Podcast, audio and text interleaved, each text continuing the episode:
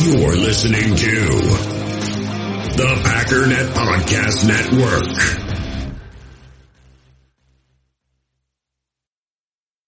Lays it up for Freeman. What a catch! That's insane! And or did he K make the catch? MVP, one of the great throws ever made. He did what? Welcome back to Packernet. JJ Lahey, Ryan Schlip, and Jake Schvink. Uh, guys, today we are going to do our official 53 man roster projections. I think it's it's safe and fair for us to reserve the right to make little tweaks after the third and final preseason game because injuries happen. You can make one final adjustment after that game, but we are not going to do another episode of this podcast before cutdown day, so it's now or never. Um, so we titled the episode last week "Packernet Derailed" because we don't have a name for whatever this show is, but we had a, uh, just a blast doing this last week because we had had to record it live with viewers. I know that sounds made up, but we were too cheap to go with any software that would let us record without streaming live. So we said, all right, well, I guess people are going to hop in if they want to. We already got uh, Nate Great in here. So if you guys have ideas for what the heck we should call this show, again, we're just temporarily calling it Packernet Derailed. We're going to try and do a better job tonight of paying attention to what the heck we're talking about instead of just reading all of uh, Goose's genius, idiot, distracting remarks. No right. promises at all, though. No, I can't. Absolutely cannot. Okay, guys. Uh, I got a little fun thing that I was I came across today, and I wanted to pick your brain on, on a couple of names here. Uh, Ty Montgomery, a, a good draft pick or a bust? He was taken in the third round in 20. Wait, 2015. what? Ty Montgomery I feel like Um, a trick question. was was he a good draft pick or was he a bust? Well, I know, I know what my mind and gut both think, but it feels like a trick question. I agree with Ryan. I'll, I'll I'll just walk into it and say it's a bust. He's a bust. Sure. Jake, you think he's a bust? I would think so. Other than that, like one, what was it, like six, seven game stretch where he started carrying the ball and everybody got really wild by the magic of him, you know, being a ball carrier in the backfield. Right. After that, that honeymoon phase, no. Is he like the highest graded on PFF or something? No, we're going a totally different direction. I promise. Okay. All right. Okay. Fair enough. Here's another name for you. Yeah. Was this guy a good draft pick or a bust? Morgan Burnett. Good. yes, I'm in. Okay. So Morgan Burnett was a 2010 third round pick. He was the oh, last good No. third round pick the Packers have had. Yep. So t- 2011 they took Alex Green. He played like 2 years for Green Bay, 1 year somewhere else and that was it. Eey. 2012 and 2013, the Packers did not take a third round pick. In 2012, the next pick that they took, which was their fourth round pick, was Mike Daniels. 2013, in the fourth round, they took J.C. Tretter. 2014, they took Richard Rodgers, and you got one great game out of him. Ew. You also took Khyri Thornton in 2014. Then we had Ty Montgomery in 2015, Kyler, Kyler Fackrell, Montravius Adams, Oren Burks, and then the Gutekunst era. So I just thought that was wild because we we talk about like Gutekunst's third round picks. I didn't realize that it went all the way back through 2011. So Yep. 2010, you had Morgan Burnett. We all three of us think he was a good pick. 2009, there was no third round pick. You took T.J. Lang immediately after in the fourth round. This is kind of wild. And then prior to that, you had a couple of hits. You had Jermichael Finley in 2008 and James Jones in 2007. But at this point, I mean, since 2011, I mean, TBD on Tucker Kraft, and uh, it's not looking good for Josiah. But I mean, at this point, it sure seems like the curse is what is that like 9 and 0, 11 0, something like that through that Curse stretch. This real. is- I just Yeah, don't know why we're still taking third round picks when we have all this evidence too that when you skip the third round and just go straight to the fourth round, you get a stud. I mean, Tom and Doubs in the fourth. Why would you not be swinging more in the fourth? All I'm gonna say, the Ravens. Uh, what was it? It was 2022. I think they had like five fourth round picks. It's like maybe just maybe just move back there and take take a lot of fourth rounders because it seems to be like those hit. I was How gonna many- say. I was gonna say, oh, maybe you know it's tight end in the third round because you said Finley, but that's that's incorrect. DeGuara and Sternberger were both third round picks, And That Richard Rodgers. Yeah, that doesn't work very well. Um, they seem to do it a lot though. I mean, Tucker Kraft has to be doomed, right? He's a third rounder and a tight end. Yeah, I you know, yeah, it's it might be. Well, I, I I said if anybody's going to break the curse, it's Tucker Kraft, and so far, uh, actually, I kind of said that about Sean Rhyan too, because I was like, say hey, it's offensive line, offensive line, Yeah. mid round, like this is this has got to be the one, and then that that one force crashed the hard. object. Yeah, exactly. And then you get then you get this guy. It's like, all right, maybe he's the guy. And I don't. I mean, we'll see. But I, I think I think we need to start seriously realizing that this isn't just superstition. Like something. This is real, and um, we need to legitimately start trading this just every year. Just do it. I And wish I Kenneth, had- by the way, would like to know what we're all doing here. He just he just barged into the room and was like, "What do you? What is happening here?" Sorry to have disturbed you, Kenneth. We're just talking about the 53 man roster. You don't have to be here if you don't want to. You guys Yeah. want to get uh, I've get really started on our I was gonna Go say I've really liked the last two third round picks. I need to stop this. I need to stop doing that. I need to get off the train immediately when it happens. I wish I had pulled up Goody's quote, uh, but he was asked earlier this year. One of the beat writers finally asked him, "What the heck is going on with their strategy in the third round? And do they need to adjust something?" And his answer was more or less like, "Yeah, we've started to notice that ourselves, and maybe we should make some tweaks. But also, we like our process." So I don't- started.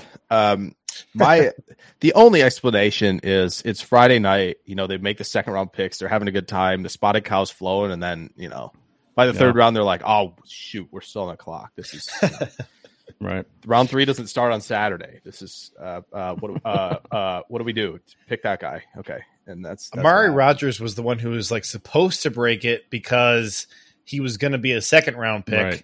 and they tried to trade up into the second round and couldn't grab him. We've had like Even- four years of of thinking we had a loophole on that third round pick, and so far nothing. Yeah, Okay, And let's get into our fifty. Go I'll just say th- this says it all from Nate the Great. I forgot about Sean Rhyan. like literally, we just drafted him and we forgot. that says everything you need to know. but like that's not even just a Nate thing; that's an all of us thing. Right? Exactly. Literally forgot about him as an option. yeah. I, I think it's interesting when you know we're talking about all the sort of uh, depth guys and um, you know talking about all these offensive linemen that we get in the late rounds, and then you kind of just lump Sean Rhyan in there too, like he's you know one of those late guys who maybe he'll turn into something at some point. It's like, dude, this is a top 100 player. He should be a stud, and he's really not been so far. Yep. Just just always the case with our third rounders. Which begs the question, like how many third rounders are going to end up on our 53 man projection tonight? Hmm. you kind of you kind of get a if you're if you're a current year third rounder, I mean, you really got to screw up to not make the 53. Third rounders or UDFA's? Which one? Which one's got more on, on the fifty three? All right, let's let's jump into this. Quarterback. Does anybody think we're keeping Alex McGough on the 53? No. No. We think we're bringing anybody in. It's Jordan Love and Sean Clifford. I think that's All it. right. Yeah, unless somebody gets hurt and they need to bring in like Josh Johnson to be on his 14th team in the league. Like, I think we're. I think. I think two makes sense. All right. Now is when the podcast can actually begin. Now we have positions that actually have some conversation. So, Ryan, take it away with running back. Who you got and how many? Um, I have three, and I have Aaron Jones, AJ Dillon, and Patrick Taylor. Um, I've talked about it a lot in the podcast, but I'm just not. I'm not moved by the fan base's pleas of Emmanuel Wilson because I haven't heard anybody articulate what I've been asking for, which is stop talking about running and tell me why he should be on the team. And I don't think anybody can make that case because that's what we're looking for in a, in a number three running back. and all those things he hasn't done. So um, I think we stash him, and no, I don't think he's going to get picked up. I think we're going to be able to stash him just fine. The only kind of argument that I think is maybe somewhat persuading is we're only going to keep two, but I'm just going to stick with the three for now and say it's Patrick Taylor's the guy. Jake, do you have Patrick Taylor on your 53? I do. Um, I I I think this morning when I, when I was going through it too, and, and like before, kind of the last minute scramble of figuring out you know who 52 and 53 are going to be, I was like, I just feel like they're probably just going to keep two because I don't think they're I don't think they're blown away by Patrick Taylor. I don't think another team's going to pick up Patrick Taylor. I think if you think the same about Emmanuel Wilson and and obviously Goodson and, and Lew Nichols, like I just don't imagine if they're if they're trying to squeeze and we're going to get to it the defensive line, which is just absolute nut, a nutcase trying to corral you know a reasonable number into that. I think there's a chance it's two. I put Taylor on there as a third back, but I could easily see them just just rolling with Jones and Dillon again because I think they feel confident in, in any of them to stay on the practice squad and you know can elevate when necessary. I struggle with this one obviously as well. Um, I think I have kind of come down on the Emmanuel Wilson side because I just don't think Patrick Taylor provides anything. I I just don't think he's that good of a blocker or that good of a receiver. He is on special teams uh, a decent amount. He's kind of one of the higher guys on special teams, but his special teams grades this preseason were bad. Um, not awful, but they were bad. Last year, he was bad on special teams a lot of weeks. He had a couple of elite games on special teams. You know, there there is an argument to be made for putting him on there. Um, and I, for a while, I just had two running backs on there, but they really always keep three. Now they didn't last year but they had the uh, Kylin Hill situation where he was on pup and they felt confident he was coming back pretty soon. And they knew that um, Tyler Goodson and Patrick Taylor were totally safe to stash on the practice squad, or you could pick up some street guy. I think they just they felt comfortable enough with the non Kylin Hill option. And we have the expanded practice squad rules. I just I still just don't think that they're going to keep two because they just don't ever. Um, and it, for me, for Emmanuel Wilson, I'm interested to see what he does in the third preseason game. What pushed him over the edge for me was I thought he got opportunities really quickly in this game. He was on the field before Patrick Taylor was his first snap on the field. Uh, I think he had a reception on that um, had a nice picked up a nice block from Tay Wicks and got positive yardage on it. and he had uh, opportunities in pass pro. I thought he did well. I think that they're giving him opportunities. Matt LaFleur talked um, kind of in in detail, sort of unprompted, about Emmanuel Wilson after the second preseason game, talking about uh, that Wilson needs to condition his body better, that he's not quite in you know NFL shape yet. Talking about some areas where he wanted to see improvement, and a lot of people immediately took that as like you know kind of the nail in the coffin for Wilson. I don't see it that way, but I do think that it indicates he probably isn't on the 53. But what I heard was this is the guy that they want to keep in the program for a while. This is the guy that LaFleur really wants to invest in. He doesn't tend to talk that way about guys who he's about to kick to the curb.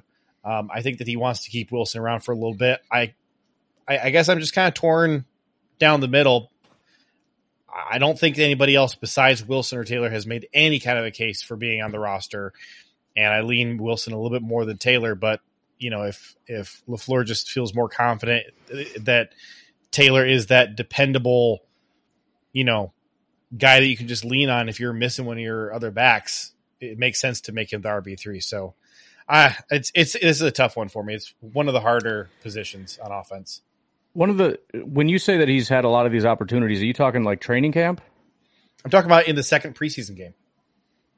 Because So what I'm what I'm seeing is two snaps on special teams, one pass blocking rep, and two receptions.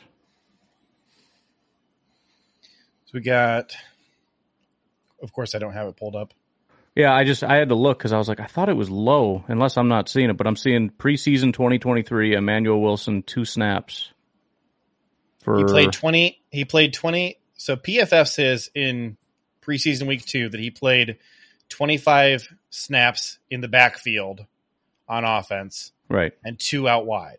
So he had they they had two two on special teams. I, th- I think Patrick Taylor was the guy I said ha, has played a lot of special teams, not Emmanuel Okay. Wilson, but that Wilson was getting up, looks early on Right. offense. He played he played on offense before Patrick Taylor did, and his first rep on offense was a reception, Right. and then I thought he held up well um, on the pass pro rep that I that I saw. Yeah. All right. I was just wondering because I, I I was like I might have to change my tune if they're playing him a bunch on special teams, but it, I don't think that they are yet. And, and like, I think we talked about this last time. We'll see what they do in the third game if they start to ramp that up or not. Yeah, he just had just just the one pass block rep, and I yeah nothing that he did on special teams stood out to me at all. But he did grade out positively in all areas on offense. Um, Mhm. He had a seventy three point four overall grade, which I think is fine to follow up his ninety three point five in the in the first week. I wasn't mad that it, it dropped down that much. Um, because I thought that there was, you know, still good grades across the board, and it was the it was the rushing grade that was the big difference between week one and week two. You know, he came down from ninety three point two in week one to a seventy two point two in week two, but he had that pass blocking rep, and he had the the passing grade. You know, his receiving grade went up from a fifty five point three to a sixty five from week one to week two. So I I overall saw it as even though the overall grade was lower, I still saw it as as positive movement for Wilson from week one to week two Sure. and especially given the fact the opportunity that he was given in that game by the coaching staff. I, I saw that as a positive that he had earned in week one. Yep. Did have more yards after contact per attempt in week two. Um, always a good thing. That that big stiff arm, the contact balance is obviously a big draw for him too. Yeah. And just watching him bowl through guys and and stay composed and balanced when everything around him is chaos is, is really good. And that's that's really one of the major things you ask for out of a back. Taylor's 21 snaps on special teams. I just this for some reason they it seems like they have some attachment to Patrick Taylor. Yeah, that's uh, and that's uh, That- that's, how I the feel. Like weird he's thing. he's very low on my list if it was up to me. Yeah, Like I mean, agree. Tyler Goodson, Lew Nichols, and Emmanuel Wilson would all be higher. I know the two of them are hurt, but but uh, uh, all this is is they seem to really like Patrick Taylor, and I don't get it, but it is what it is. yeah, Matt LaFleur has talked at length in the past, more so last year, about Patrick Taylor's intelligence, that he thinks Patrick Taylor is one of those really smart players. And You you know, maybe that's one of the things that he likes about him is that I, I, I would think probably to Matt LaFleur when he is praising a player's intelligence, probably what he's, you know, what that's code for is like his grasp of what we're doing. You know, that Yep. you know the playbook, you know what's expected of you. I don't have to worry about whether you're going to do your job. You know what your job is, and I don't have to babysit you. He's Dean Lowry. Yeah, Uh, that's that's a great comparison. Absolutely. Jake at wide receiver, uh, Christian Watson, Romeo Doubs, Jayden Reed. I, I have to imagine locks for all three of us. After that is maybe where it gets a little bit interesting. Who do you have at wide receiver? yeah. So I kind of feel like I've maybe gone more of what my route's going to be than maybe what Green Bay is going to do. I, it's just hard to say. We were talking before we started that they love to keep draft picks, and I think we're going to probably talk about it, at least one of them uh, way down the line. I actually didn't keep Dubose. I don't know if either of you did. I went with six. I think it's obviously Watson, Doubs, Reed. I think it's Wicks, Toure, and Heath. The reason I think Heath sticks and we're having a bigger conversation about Heath than maybe we are about Emmanuel Wilson is I just feel like Heath is bringing things that the offense needs and then things that the offense um, requires. He's bringing what it requires in that if you're on the field, you're expected to block your butt off, and he does that. I think we've we've kind of seen. I think Wicks do that at, at a pretty high level as well. Obviously, he's making it, but for Heath, it's I think it's very important that that he showed that, and I feel like the body type and, and skill set is, I think, slightly tweaked from kind of other guys on the roster. He maybe profiles more like like Doubs than anyone else. He doesn't have like the, the overwhelming speed of Watson and and Toure or you know this the, the excellent suddenness and, and twitch that Reed has and and Wicks is kind of you can kind of mesh it all together. But like man, the guy just like he, he pretty much catches everything thrown his way. Uh, I am just kind of thrilled with how simple he keeps it when he's running routes. It's not like overly complicated, uh, but he he's he's pretty technically sound when he has to be. So I know PFF doesn't love the run block grades. I know they're in like the fifties. He doesn't seem like he's out of position uh, when when he's run blocking. So, and like I said, I think the big bodies they they like guys like this who are six two and two thirteen. I know Bo Melton is a special teamer, and he's really good at that. I just feel like they've still got Toure in the back pocket. I don't see why Wicks wouldn't uh, be able to start kind of contributing in that area as well. Uh, he feels like a guy who who can kind of buy into it. Uh, he's bought into the run blocking state of things. Uh, wasn't that Goodson touchdown against Cincinnati. So I feel like if you have Toure and Wicks pretty bought in on special teams, I feel like those six are really the best right now that this offense um, can put out on the field. And yeah, I don't know. There's something. There's just something about Malik Heath that kind of just draws you in. And like I said, I think he he's bringing that desire uh, to want to be out there run blocking. He's just like I said, catching everything thrown his way. I wish my name was displayed when I entered the restream uh, when we started. I put Malik Heath stand in parentheses. Uh, yeah, go. I'm just all in. I, I went back and looked at there it is. Uh, some Mississippi film after you know people like I you don't see him as much maybe when you're watching Mingo, but he's making plays too. Uh, I should go grab some of his college stats while I let you guys. Uh, Ryan, who'd you have for wide receiver? Yeah, so I got the same and a lot of the same um, rationale: Watson, Doubs, Reed, Toure, Wicks, and Heath. Um, I think the the two that kind of stand out. Uh, so I'll start with this. Samori Toure for me was basically a lock until like an hour ago. I um I did the call in show. I had two different people call in and ask, "Is it possible that he's kind of floating on the edge?" And the the evidence that they brought was basically look at what happened to Amari Rodgers. he had lost his usefulness as a wide receiver, and what did they do? They forced him on special teams, and they tried to make him into a kick returner. What happened in this last preseason game? He was a pure, he was punt and kick return, and the whole thing with Amari was as soon as you lose that job, you lose your job.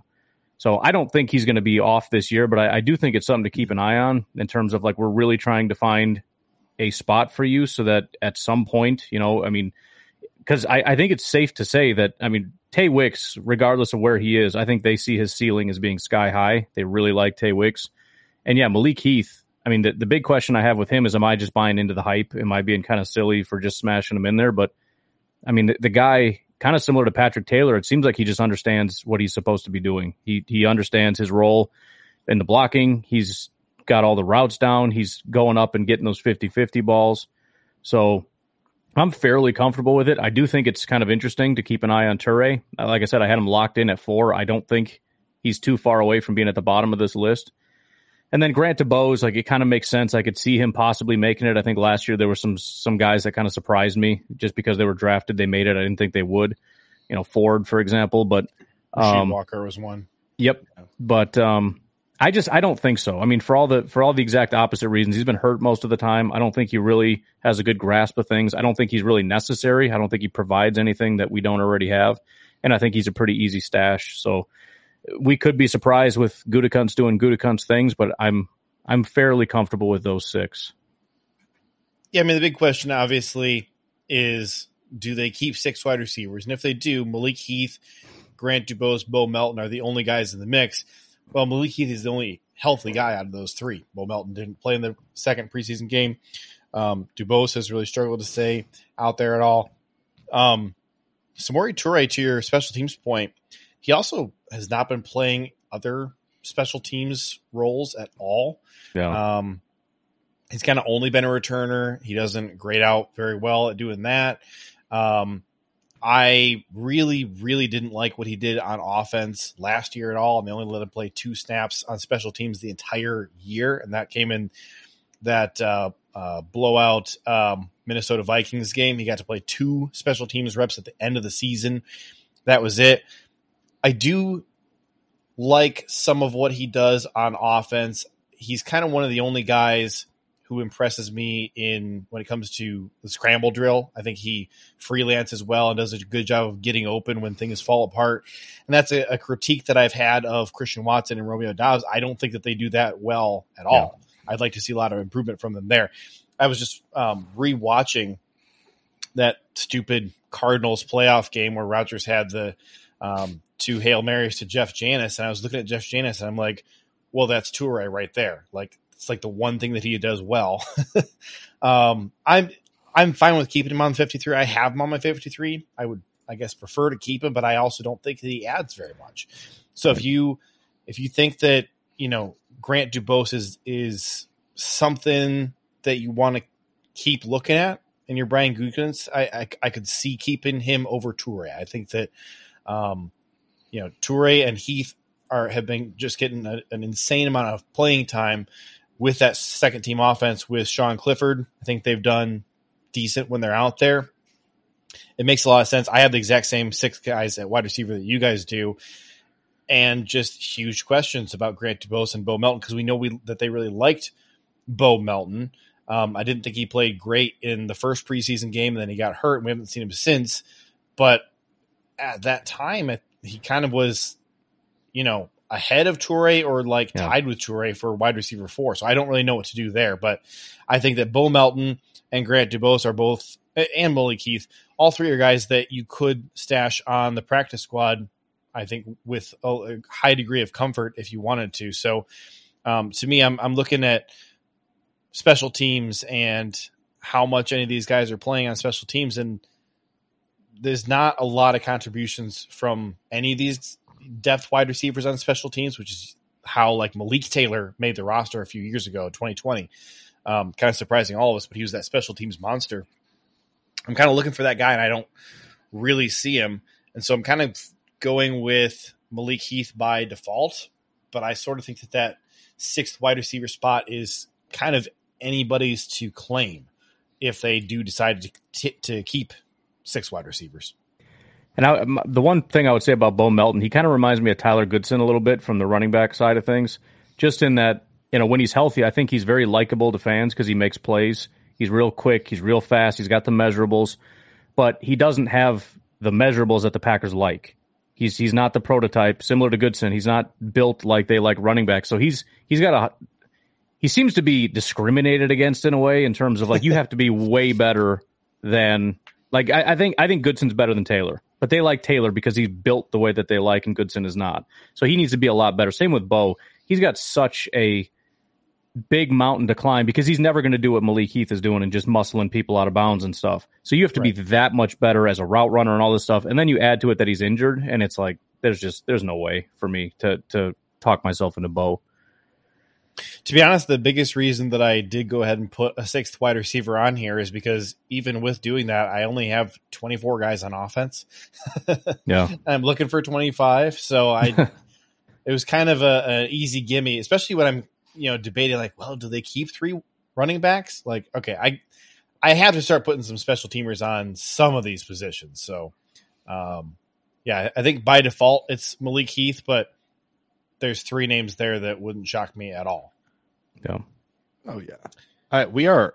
I will say we are a long way removed from the Samori Toure in the best shape of his life. Oh my gosh, you, you wouldn't believe yeah. what Samori Toure is doing in camp, in like the mini camps and stuff. Like, oh my gosh, year two is going to be nuts.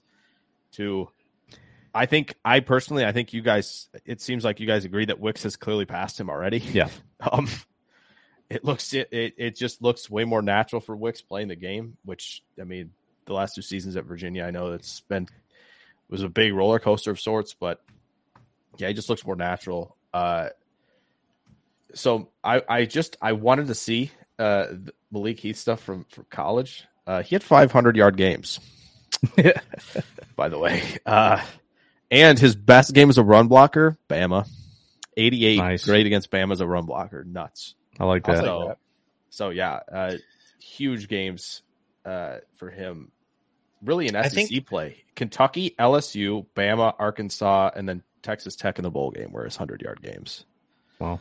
So no slouches uh, that he's going up really against and putting up those numbers. So I think my curse as a Packers commentator is that I'm just I have like a sickness. I'm drawn to always go be the opposite of what everybody else is saying. And I've been like the the biggest Samori Toure hater for you know a year and a half. And then I saw this preseason week two game and I was like, huh, you know what? And and and also I, I like what he did in the in the first preseason game. I was like, you know what? I see the value of his scramble drill. You know what? I'm putting him on my 53. I go to Twitter and it's like, okay, nope, Malik Heath just stole Samori Toure's job. Like it's over. Toure's done. I'm like, you guys were worshiping Toure Yeah. two weeks ago, and now that I finally like him, you guys are, ba- are bailing. Come on. yeah, Eh, the, the train that train ironically got derailed uh, pretty Yeah. quickly. There, There you go. So So we got a lot of bodies at wide receiver that we're trying to cram in there. Tight end is that is a barren cupboard. You got basically six bodies in the room now that they moved Dre Miller from wide receiver over to tight end. Uh, fullback Henry Pearson, I thought had two kind of horrible games in a row in the preseason. Um, I would, frankly, at this point, be pretty shocked if he made the 53. Um, maybe I could see him on the practice squad, but that's about the most generous I could do for him. Truth be told, if we were not so thin in this room, I would be questioning Josiah DeGuara at this point. But we have basically just three tight ends. I mean, Austin Allen feels like a shoe in at this point, which is crazy to say, but they can't only keep three tight ends, can they? Ryan, take it away. That's what I have right now. I, I don't I don't know. And the the worst thing about it is they officially list Josiah as a fullback, which I know is is kind of just a terminology thing or whatever. But I mean, legitimately, according to how they see it, they have two. So that makes it even less likely that they're going to stick with it. Um, and and like I said before, I I feel the need to put someone on there, but I also at the same time, if you were to ask me, is it going to be Austin Allen or somebody else? It's, it's like 50-50. So even if I wanted to add another, I would just put to be determined or something because I just don't know. And, and maybe I'm being unfair to Austin Allen, but I don't know. I mean, that's that's one of the toughest ones because I feel like I should put somebody else there, but I don't want to put Austin Allen, and I can't just project nobody. So I, I as of right now, that is how I have it. It's Musgrave, Kraft, and Aguara, and and I'll have to go back and look at precedent a little bit more. Maybe you know that off the top of your head, but I'm Actually, I'm, I- I rolling with that for now. I, I have the numbers in front of me. The only year that they kept fewer than four bodies in the tight end fullback room was uh, since 2010 has been 2016. They kept three tight ends and zero fullbacks. Um, almost every single year is four tight ends. Occasionally they keep three and a fullback. And in 2015 they kept three tight ends and two fullbacks. But uh, it's it basically has always been uh, four guys total in that room. So All I needed was one year. I'm good. Just they're so due. you're saying there's a chance. I thought they were going to go claim uh, Noah Gindorff after the Seahawks Yeah. released him because he like kind of fit all the prototypical Packers tight end guys. But Heck you yeah. know, this is the second time this year that somebody I really wanted got cut and then just went unclaimed. to the Packers, you know, sitting there with an open roster spot, and Gutey's just you know playing solitaire on his computer or something. I don't know what he's doing. Jake, do you see any uh, different vision for the tight end or fullback room? I think th- so. I think the reason I have four on mine is I think they, and I know obviously things can change. Plans obviously change with the- Tyler Davis injury hurts some things, but I think the plan was to have four, Yeah. and I, I I think they understand like the. I think the initial plan obviously was to have you know Allen just head to that practice squad, have Davis and DeGuara be the quote unquote vets in the room, which yeah, it's still pretty young overall, but I think those two have the experience, and then you have the rooks there who are you know probably going to get on the field as much as they possibly can this year. Musgrave, obviously, especially, he's been the number one, you know, the entire time. But that's why I just stuck to the plan that I think they have. And yeah, I'm going to stick Allen on there. I agree. I think there's a chance that they might find somebody else that they like out there. Uh, but also, Allen, you know, big guy, six eight, you know, Yeah. two fifty three, something like that, and I Mhm. think has shown more of probably the same ability as as Musgrave in terms of stretching the seam. I remember a little bit Nebraska had a big game against Wisconsin uh, in 2021, had like 130, 140 yards receiving. I think you saw the big play threat he can be, and and you know they other than you know DeGuara kind of they've they've always kind of opted for guys who are in that 250 plus type of range, and it feels like Allen might you know they they think something of him. I, I think it, it feels like when when you lose somebody like Davis, if if the Packers were you know concerned a little about the vision, I feel like they would have gone and gotten somebody like Howard, but I think they're going to stick to their guns. And would I would I keep Allen? Ugh, I, probably not because I think there's there's nothing keeping him from being, you know, snatched by anybody in the practice squad. But I do think they're going to make sure they have some insurance uh, at tight end on the game day roster. is super athletic dude. 8.81 ras like you mentioned six foot eight. He was the only guy in a very crowded tight end room at the beginning of the season that i circled as being any kind of interesting. Um, all the other bodies we had in the room uh, it, you know didn't interest me in the slightest. I it's it is kind of crazy to me that we're down to the point where we have just five guys on the roster right now in, in that whole room and you know, just based on the preseason, I don't think Austin Allen or Henry Pearson have done themselves any favors in the games. But it seems like Allen has, I think, made a lot more waves in practice from the notes that I've read. Uh, seems like he's showing some some some of the sort of stuff that you saw from Tyler Davis uh, last summer in practice that kind of made you think, yeah, they might they might keep him around for a little while. I, I kind of think he's on the roster just by default. And and also there's just not a lot of guys out there that you could go pick up in free agency right now. So it, they they eh, the the tough thing, of course, is that I'm not really even sure what we have in Tucker Kraft. Like we got Luke Musgrave. We're not really sure we have anything in DeGuara. We're not sure we have anything in Kraft. I mean, it's I'm a Packer fan, so I'm used to not having tight ends, but I I'm not used to not having them in this way. Yeah, I, we said early on we reserved the right to make changes, and that I'm I'm going to go ahead and officially make that change for several reasons. Number one was the Tucker Kraft thing because, and and not just because we don't know generally, but he's like the blocker, right? So it was supposed to be uh, Tyler Davis. He was going to be the blocker. He got hurt. Doesn't look like Tucker Kraft is necessarily up to snuff to take that job. So who's going to do it? So that's a big one. The the not having enough bodies is a big one. Then I looked at it, and Austin Allen actually grades out quite well as a blocker. I just looked Pass at that. It- his run blocking and and and pass blocking are both actually quite good. I think in run blocking, he's the highest non-offensive lineman run blocking grade. And then finally, the last thing I looked at was his special teams, and he's tied for sixth highest amount of special team snaps. So I just put him in there. Um, I have to drop somebody. I, I may change his mind, but I wanted to do something quickly, so I did just take Patrick Taylor off, and I have two running backs. So, yeah, I like it. All right, let's move on to offensive line. Um, I guess let's let's start with the tackles. David Bakhtiari, Zach Tom, Yosh Nijman. Those guys are all obviously locks, and I th- would guess we all have Rasheed Walker in our top. Mhm. So we, we all have those four tackles. Anybody have any other tackles on the roster? I don't know. I possibly have Luke Tenuta on here. Possibly. I'm not definitive on that. He's been hurt for a little while. Seems like the Packers really like him.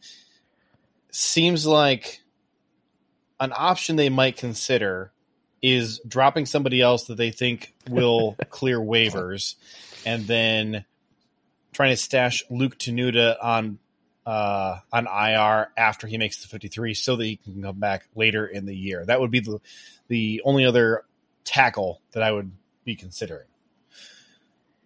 Any thoughts on Luke Tenuta as sort of a IR technicality? I um I think if you told me I was forced to put another tackle on, I might lean Caleb Jones. Tenuta did look good, but the injury thing kind of is what would scare me away because he's been injured for quite a while now. Yeah, I, I, my first two bubble guys that I have at the bottom of the list are Jones and Tenuta. I just struggled to place it because I have concerns about a different position on the offensive line that I might have kept an extra player there. I'm I'm 100 percent the same way. So I I had to kind of decide. I'm like, ah, and and by the way, the the player that I did put on was the it was those three in a group of like, all right, what's what am I doing here at the bubble? So I didn't, yeah, I didn't take Jones or Tenuta. Would I be surprised uh, if they have Jones on there? Not really. I know they've talked him up a lot. They talked him up a lot last year in the preseason and in camp. We know how they are about guys they that they like. They that could easily happen. Uh, I like the strategy, uh, JJ, with the with Tenuta. That I hope they're thinking about that. I'm sure they've considered it, but I just feel like it. It feels like to me tackles in a great spot because there's a guy playing on the interior in Elgton Jenkins who can always provide insurance there. Sure. And I I think we'd all agree Rasheed Walker's had a pretty darn good preseason so far. He looks it looks different this year than it did last year. It looks I mean, different he's past, this year. He's past Yosh Nijman. Yes. He, took, he Yeah. took that dude's job. Yeah. Yep. It looks it looks very different. It, it it feels like the consistency has become normal a little bit where it was at Penn State it was very very flashy and it would it would go away at times and you go okay that's probably why but I know I think it was very fair to call him more of the end of the mid round type of value than a seventh rounder. So kudos to to Gutey and company for for getting him on this roster. I agree. I and, then Nijman's always you know pretty decent swing tackle insurance there as well. So it it gives you, I think, plenty to work with without Jones and Tenuta if they go that direction. Rasheed was kind of my like really insane miss in the draft. I had him as like a early third round pick, and I was like all about him. And then you know he fell and fell, and he's in the seventh round, and the Packers took him, and he didn't do anything in year one. I was just sitting here going, I, I don't know what I was smoking or what I thought I saw on tape, but I mean clearly like th- there's nothing here. Yeah. So now I'm like, I, I feel like they're like teasing me now here in 2023. Like, ooh, maybe maybe he's gonna push, you know, and be like their sixth offensive lineman. We'll see. Yeah. He's an easy guy to root for, I think. Yeah, has On one of the the in- funniest reps ever on film, by the way. Oh yeah, if you don't know what we're talking about, I, that's tough. so on the interior, Elgton Jenkins, Jon Runyan, and then man, it might get into a lively debate at this point. How many backup guards are making the uh, the fifty three? Jake, how many guys do you have at guard behind those two? So this was I think this was the fun part part of the uh, of the exercise here because yeah, I mean, I've I've kind of had enough of, of 2020 if you ask me at least on day 3. Uh, besides running, besides running. Um but I obviously I didn't want to keep Newman. I think most people are are pretty much it seems like if if you look around at a lot of the predictions, it seems like everybody's on that train and I it's it's hard to argue with it. So my interior is obviously Jenkins, Runyan, uh, and Myers. And Sorry. no, you're good. You're good. Uh, obviously, I, I don't think, even though it's it's just hasn't been good. I can't imagine after two after now what one season and then you know a little bit of preseason that Sean Rhyan's done. I mean, look how long they've held on to Newman. So imagine he's sticking. Listen, I did it for the culture. I put Empey on. I, I'm not did afraid to say it. I'm not afraid to say it. I put him on there. I just something's going on, and and it's it, obviously it falls on everybody. it's not one person's fault necessarily what's going on at center. You know, Myers has to take some of it. Love has to take some of it. That botch snap in the preseason kind of looked like Love should have been paying attention. Um, but then obviously it's got to be a communication thing that you need to be on the same page when a defender is is kind of inching to jump like that. Uh, if you think you're going to get him offside, like there's just the communication issues have me like desperate to make sure we have Myers, Empey, even though it's only been a few weeks, and then obviously Tom is insurance. So that's that's that's where I have it at this moment. I just I couldn't find myself not to keep Empey because of because of that. So Empey, I, I I need to look into what the heck is going on with Empey because I don't have my finger on any kind of a pulse there. I, you know, a- after the starters, the only interior guys I have on the 53 were Sean Rhyan and Royce Newman. that's that's very fair. I will say his splits uh right now it looks very Packer like. It looks it looks perfect for what they have at least in, in terms of run blocking versus pass blocking. Uh pass blocking in the Cincinnati game was a was a uh, 78.4 grade. The run blocking was a 60. Yeah. That's just that very much aligns I think with the philosophy. They want, you know, pass blockers around. They want to make sure the pocket is secure. I don't know. He, he is obviously a little undersized. He's like 297. Yep. That's what PFF lists him as. That's obviously, you know, kind of something to watch for. They've obviously got Myers, who's a decent bit bigger than that. But there's just something. I, I Ryan, I'm interested to see what you say about this as well, since you have MP2.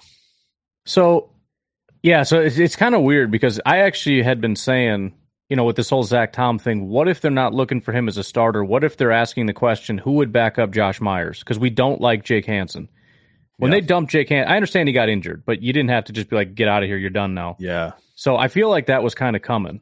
So I guess the question that I had was, should I just keep and I, and I may do this. I could pull Empey back off and say, let's say Josh Myers gets hurt. I mean, we know they can slide Jon Runyan over. They could do Elgton if they really wanted to. We could do Zach Tom if you wanted to, and maybe that's kind of the thing. But I put Empey on because I feel like he's sort of the center. You know, if if if if Myers goes down, that's the guy. And then I also do have Royce and Sean Rhyan, so I have ten offensive linemen. I kept both right. And again, with Royce, I know everybody hates him and wants him gone. I understand he's he seems to be going straight backwards, but he's another guy that I feel like the Packers really like. I mean, he's also one of those guys that was on the field when we didn't really understand why. They just kept putting him out there. So I think he's going to get a longer leash. He was also drafted in the mid rounds. He's not an undrafted free agent, that, so I think he gets a longer leash there. He was one of the best, like his preseason last year, for whatever it's worth, was was elite. I mean, literally elite. Yeah. Um, he's got a ton of experience playing time as a starter. I don't think because of like you know a, a, a bad start to the offseason and a and a and I don't even think last week was bad, was it? He got graded out okay, I think. I thought he actually played quite well Yeah, against so- uh, New England. I think the anti Roy. I mean, people kind of hated Royce coming into this offseason. So I mean, if, if he had a bad day, it's it was kind of Yeah. done anyways. I think that's overblown though. I think he is. So I've got him as our backup left guard. Sean Rhyan is our backup right guard, and I do have James Empey as a backup center. But I'm a little bit flexible on could we pull him off and still manage with reshuffling our starting. I would rather not. Obviously, I want to keep everybody where they are. Zach Tom, Jon Runyan, Elgton Jenkins, David Bakhtiari. The question is, is Empey too much of like a disaster? Like we don't trust him, where we would have to do something else. That would be the only thing I would question. Like, could we possibly move Runyan over and Sean Rhyan up or Royce Newman? Could we do Zach Tom and then slide Rasheed Walker? That's the only question is how we would handle that. But for now, I do have James Empey, Royce Newman, Sean Rhyan. Well, for what it's worth, Empey and Schneider both played um, snaps at uh, center in this preseason game and grade out in the high 70s. I mean, Yeah. I, I I feel like with both of them, you know, part of my problem, like yeah, we've seen a little bit of Cole Schneider in the past, but my problem with both of them is I just don't have enough information on either one. But I'd rather have either one of these guys over what I know we had in Jake Hansen. Yeah.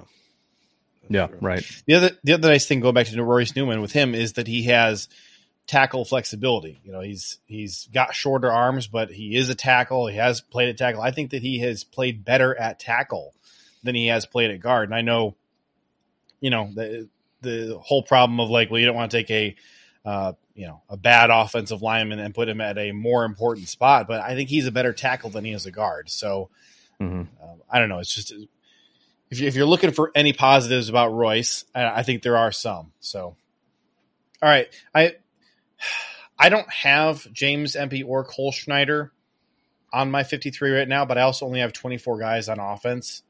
So I am really tempted to go ahead and put one of them in there. And I'm struggling with which one to do because Cole Schneider played in two games and graded out good in both of them. We've only had James Empey in one game, uh, the, the first preseason game.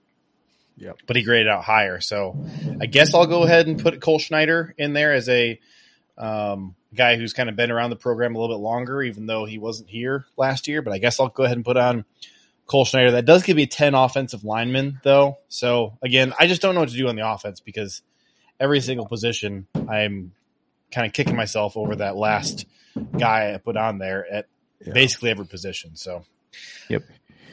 Let's put a bow on offense, though. Unless You've anybody got else has me. You've got say. me wanting to add a tenth offensive lineman right now.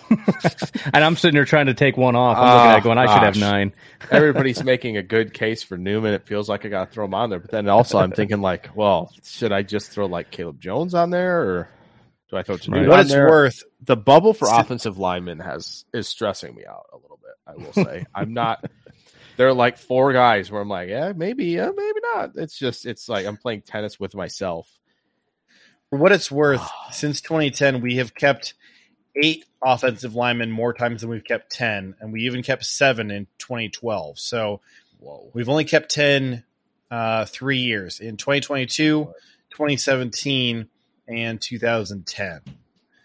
We kept we kept Not eight looking good for offensive MP. linemen four times. Yeah. I, th- I think I'm going to go ahead and take Cole Schneider back off here. Just roll with. I'm gonna go with nine as well. Let's. Should I take off away Empey from and 10. put Patrick Taylor back on? I don't know. I'm just before you put a bow on it. I'm just doing it. I'm doing it. Empey's off. Sorry, dude. no. I mean, we we have at least four guys that we could play at center if we needed to. We got Josh Myers, Elgton Yeah. Jenkins, Zach Tom, and then Jon Runyan played at center in college. So Yep. there's that. this is true. All right, All right. defense. Let's start with uh, the defensive line. Let's talk about the guys, I guess, more specifically at the defensive end. We you, you can also lump your nose tackles in there if you want to. Um, let's go with Jake, Kenny Clark, obviously, Devonte Wyatt, Colby Wooden, uh, Wooden, and Karl Brooks. Any of those three guys not on your fifty-three? Nope, they're all there. Did you keep any other defensive ends? Uh, I did not. Uh, I, I will say I am absolutely thrilled with how Karl Brooks is playing. Right. Uh, he looks like, and I know it's going to be a big jump, obviously, to play in the in the in the in the real games and the the big boy stuff on Sundays. But I will say, like, he is doing exactly what he did at Bowling Green. he is just it, the he he's treating everybody in the preseason like it's the MAC again, and he's like, "Nah, I just I, you guys suck. you stink. I'm running through you. This is this is hilarious. Uh, I'm just, I'm just this is a walk in the park for me. It feels like I'm in the MAC again. Uh, so just really thrilled there because obviously I it's it's kind of offsetting how I'm starting to feel about Devonte Wyatt. I'm getting a little, it's scaring me a little bit. Yeah. I think it, it would be hard not to. And the funniest thing is I'm still like confusing uh, Brooks and Wooden's numbers. I keep Me thinking too. they're the I other do Yes. number. too. I'm Yes. like, oh Yep. my gosh, what a play by Wooden. I'm like, oh, that's Brooks. Crap. Yeah. I know it's one of them, but I don't know which one. Yeah, I keep thinking it's the wrong. I I'm completely messing that up. Hopefully by by uh by Saturday I'll have I'll have it uh, figured out so that I know who's making the play. But I think they really like that rotation at defensive end. I, there's a lot of disruption potential there, even if uh, they keep it to just those four. Because I know you're gonna you're gonna mention nose tackles. I just to me I, I don't know if we're moving there or not. If if we're gonna kind of save that, do we do we want me to just go into it and just Well, I mean, come on. You're the only guy who's got to talk about defensive end yet. You're not, not going to let Ryan and I touch on that? all right, all right, all right, all right. I yeah, that's all on, I. Karl, That's all I Karl. Brooks is my guy. Look, when I started my uh, draft man. preparation for last year, first thing I did, I went over on defense. I took all the defenders and I calculated their uh, pressure rate and I sorted it best to worst. I saw Karl Brooks and I said, Yeah, that came up, it was Lando Calrissian saying, "Hello, what have we here?" yeah. Karl Brooks has been my dude, so of course I'm putting him on there. I kind of want to put him as uh, defensive lineman one over Kenny Clark. But I'm not gonna Do it. He's he's he's, he's Do it. down there. Hot takes. Ryan, Ryan, are you keeping anybody besides those four guys at defensive end? No, I was just going to add though, as far as getting those two confused, I had one even worse than that. I was trying to figure out why they were showing us Dean Lowry highlights. I'm like, what? What? Why are you doing this? And then I was like, oh shoot, never mind. I'm an idiot. Oh, man. First, well, on top of that, I didn't know you had that many highlights to begin Yeah, with. that's what I was going to say. Yeah. There were highlights. I didn't, I didn't know. Just an homage for Gosh, some reason. I, I keep forgetting he had a whopping 69 pressures at college. That's just last season. That's just nuts, man. Well, and it's it's funny too because it's one of those things where if he hits, everyone's going to look at it and be like, "How did we not know?" Like it's it was sitting there just staring you in the face. He's one of the most dominant pass rushers, maybe the most dominant in college football. So I'm hoping that everybody just feels stupid about this. It's Well, probably the level of competition a little bit, right? Right, Obviously, we're- it's, that's what it's dominating assuming. the it's dominating the MAC, right? And he played Yeah. one game against Mississippi State, didn't do that great uh, in terms of the grading. And after watching it a little bit, it was kind of like, ah, yeah, it looks like it's a little more difficult for him. Uh, he obviously he had a plan when he was rushing, but he, he could kind of just overwhelm everybody in in the MAC, and obviously he's been doing it in the preseason. So, but it was just kind of like, oh yeah, this is like SEC guards. Like they they they know how to handle the bull rush a little bit more. They've been coached up. Their techniques a lot better, and it's. But yeah, I mean, you don't see guys with nearly seventy pressures at defensive tackle uh, in college, no matter who you play for. So, and the grades are off the charts. I mean, yeah. Well, the concern with Wooden and Brooks was that they both kind of felt like tweeners. That you had, Yeah. you know, these guys who uh, were not really athletic enough to play off the edge, but then weren't really big enough to play on the interior. And you know, for sure with Brooks, you felt like, okay, what what is he possibly going to add in run defense?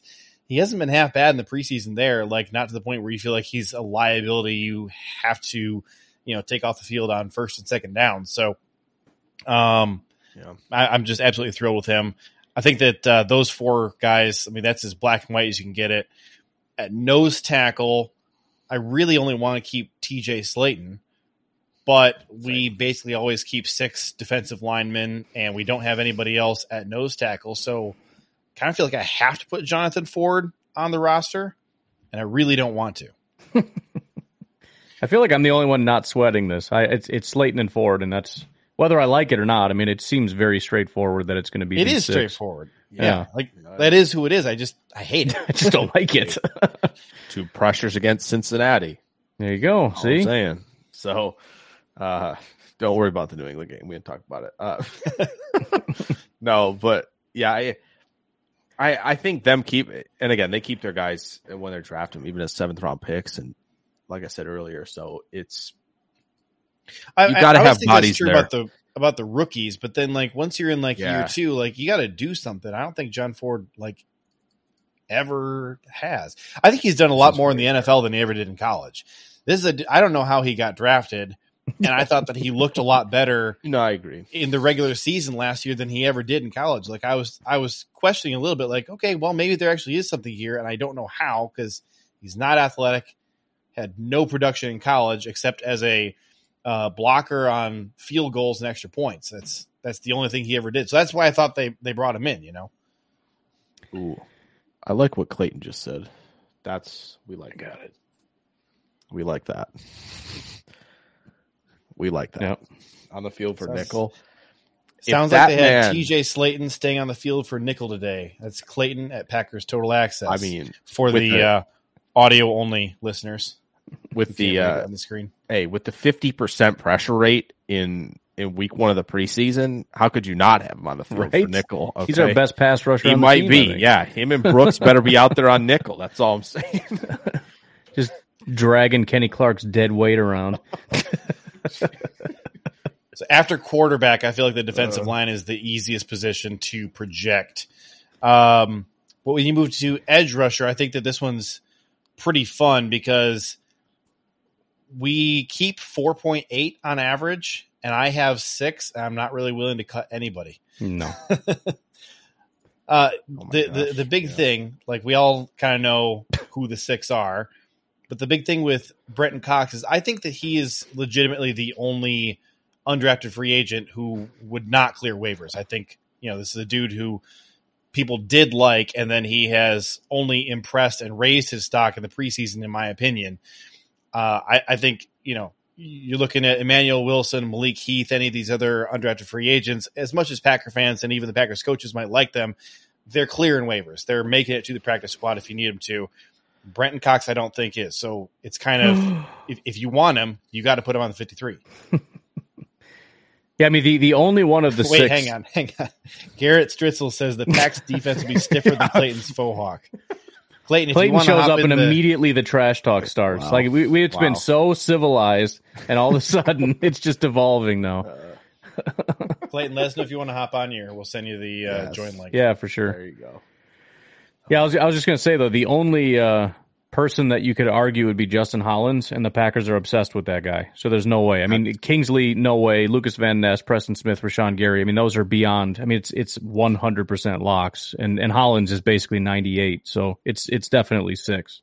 Well, is, I mean, Hollins is still getting reps with the number one defense at times, isn't he? I Oh, mean, yeah. he's Yep. he's still in the mix. Like, there's six guys. Like, the only guy that you might not keep is Brenton Cox, and you would only not keep him if you just don't want him because Yeah. he's not clearing waivers. He's not making it to the practice squad. So, I, I, I'll tell you, I have wanted desperately to know for forever what the heck Brenton Cox was doing in college that was pissing everybody off so much because. Oh, I mean, like, how much of a d bag do you have to be to get released from two programs with that the kind of reputation that those programs have? Right. I mean, he's a good ball player. So I just, I, just the curiosity in me is just burning. I want to know what the heck he was doing that got him dismissed. I want to keep him around. I like what he did in the preseason. I got six dudes on my on my 53 and it feels stupid but I can't find a reason to cut any of them. No, I agree. Uh, I I believe I did have uh, somebody share a quote with me. Uh, Was it Clayton? I'm not. I'm not saying no. No, I'm not saying it on here. Absolutely not. Um, Give us a hint. You can't tease us like that. no, no, no. I can't do that. I can't do that. Oh my Um, goodness. I can't do that. You're the It's- worst Well, if you're kind of if you're person. not going to tell us if you're not going to tell us that, I'm going to read Clayton's quote out loud. That's fine. Says Garrett- That's fine. That's fine. Garrett is the only human that comments on my hair more than my wife. I need to take this guy out to dinner. Uh, I'm not That's- putting that on the. On, That was just mean. yeah. wow, that's. Uh, right, we Jake, are getting? Garrett's derailing this whole thing. It seems like. um, What's your quote? Uh oh no. All I was gonna say is I think it's it's wild that there are twelve defensive linemen. Uh, because everybody kind of groups that in when they do their predictions, and it's like to put a, a whopping number for twelve on that uh, total is is insane. But it's it's a, like they have like a great problem along the defensive line, and you know I I think they did a great job adding fuel to the fire of what they hope to be really good competition in camp. And I agree. I don't see how that they would get rid of Justin Hollins. It just seems like they don't want to. It might be along the lines of Newman and Well, Taylor. he's also a special teams ace. yeah, and that's He was one of the highest graded thing. special teamers.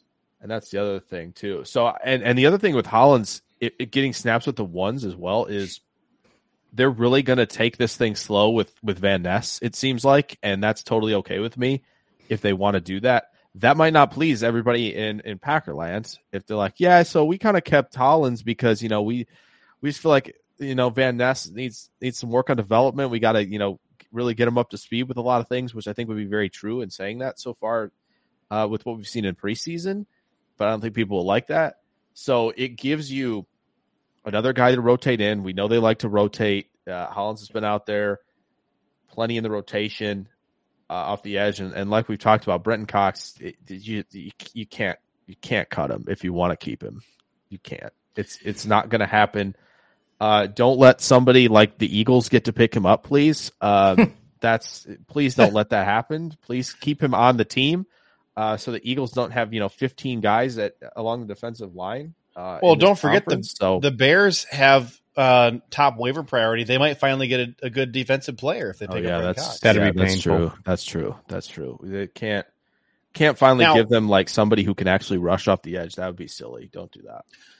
Lucas Van Ness has yes, he's raw. We have questions about how early they're going to be able to really work him in, but he has a lot of positional flexibility. This this six dudes in the edge room might be somewhat of a threat to John Ford making the roster. You know, if they if they do keep six at the edge room, it becomes a lot harder to justify keeping all six along the defensive line. And the number one reason for keeping John Ford is who the heck is going to play nose tackle besides TJ Slaton? Well, it's not like you can't put Clark or Wyatt on the Sure. inside. I would say you probably can't put Wooden or Brooks on the inside as, as, as a nose tackle. They just, don't, they just don't have the size. But Lucas Van Ness did it in college. Kenny Clark and Devonte Wyatt are options. So I just would say, you know, as if John Ford is uh to me, he's the Samori Toure of defense. Right, those are the two guys who I'm like always unfairly campaigning against. Um, I'm keeping six guys uh, at, at the edge room. Yeah. I think I'm really tempted to go back to just five um, along the defensive line, even though it just makes all the sense in the world to keep Slaton and Ford. But I'm telling you, I got 27 guys here on defense. I have to start cutting some guys somewhere. So that's to me, you know, if it comes down to Cox versus Ford, I'm leaning Cox, Well. every, you know, all the way.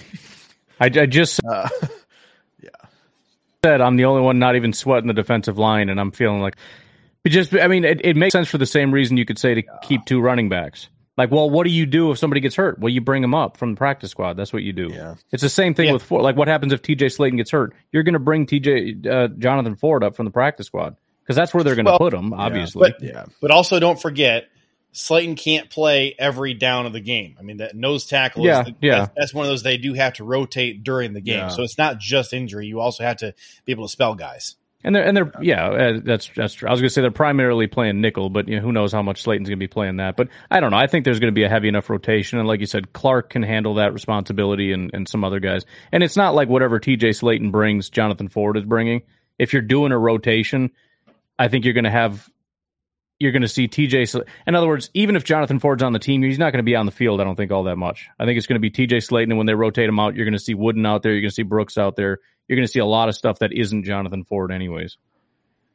They can get really spicy on third downs. Right. And I think they want really to. Like they. I, I, it just seems like you look at first of all Wyatt, then they go and get Wooden and Brooks. It, it's almost like they're screaming to us, "We don't give a crap about what we do in the run.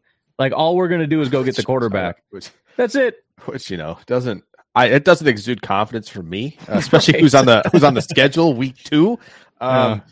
I don't like that. Or week but- one, to be honest. Yeah, week one. Yeah, that's true. There's a lot of running backs in that backfield, uh, including the one that's one. Um, so, you know, um, I never thought I'd be Well, saying that two years ago, but uh, I, I'm tempted to take Ford off too. And I will say, uh, I accidentally had five in parentheses uh, for Edge when I definitely had six names down. So I now have to cut somebody, and I guess it's probably, I guess, uh, Ford. But then at the same time, I feel like Oh, you know I've always I, co- now I I'm like going both back. of you.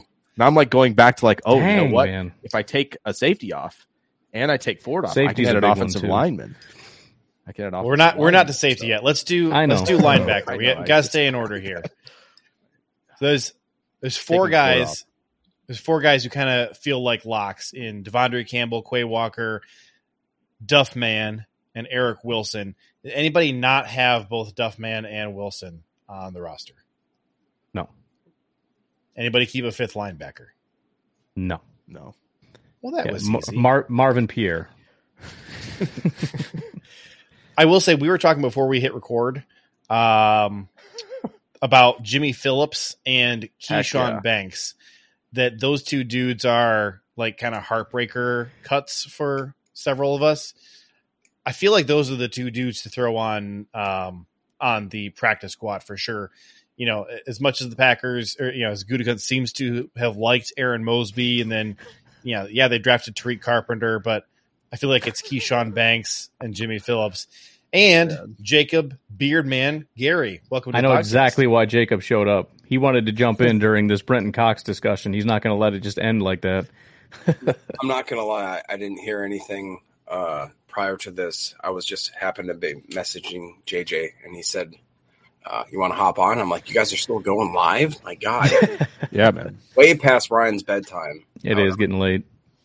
Uh, you're talking about Brenton Cox. Jr. Well, we're talking Sure. about yeah. or Brenton Cox Sr.